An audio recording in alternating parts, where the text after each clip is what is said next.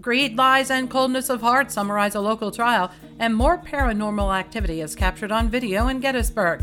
Today is Wednesday, April nineteenth, and this is five seventy News on the Go, brought to you in part by North Central P A dot com. Sunny and windy today with a high in the low sixties. A trial started yesterday for seventy-seven-year-old Merle Miller, who's accused of poisoning and defrauding her husband. It's alleged the Winfield woman fed her husband her own prescription medication that caused his heart to fail.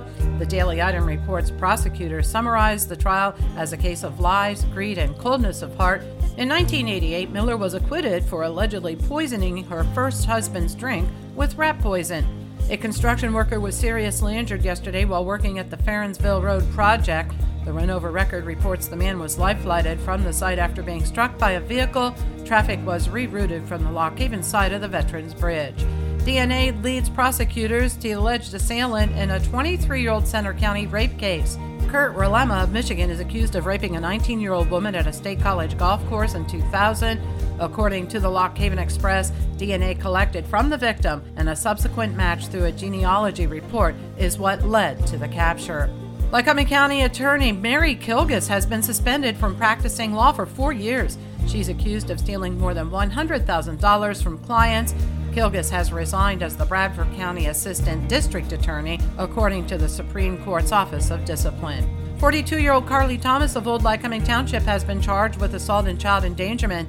The Sun Gazette reports in February, her children contacted a neighbor after Thomas was found passed out on the couch with her eyes open and drooling. When officers arrived, they insisted she go to the hospital. However, she became combative and allegedly kicked one officer and tried to bite another. Terroristic threats charges are filed against twenty-eight-year-old Justin Augustus of Williamsport after he allegedly threatened to go on a shooting spree at the Christ Community Worship Center on West fourth Street. Police say there's been a history of domestic problems. He also allegedly made threats to his mother and a male acquaintance, according to the Sun Gazette.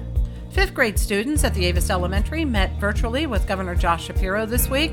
The local students asked the governor's opinion on a four-day school week. The Lock Haven Express reports Shapiro said he wasn't ready to embrace the idea. The Avis class was one of ten classes statewide to be chosen.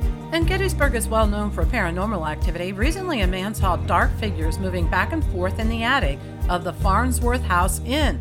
The owner said the attic is locked twenty-four seven. A video can be found with an internet search. For the latest in news and events, head on over to North Central P A dot com. I'm Liz Brady, and you're up to date with five seventy News on the Go.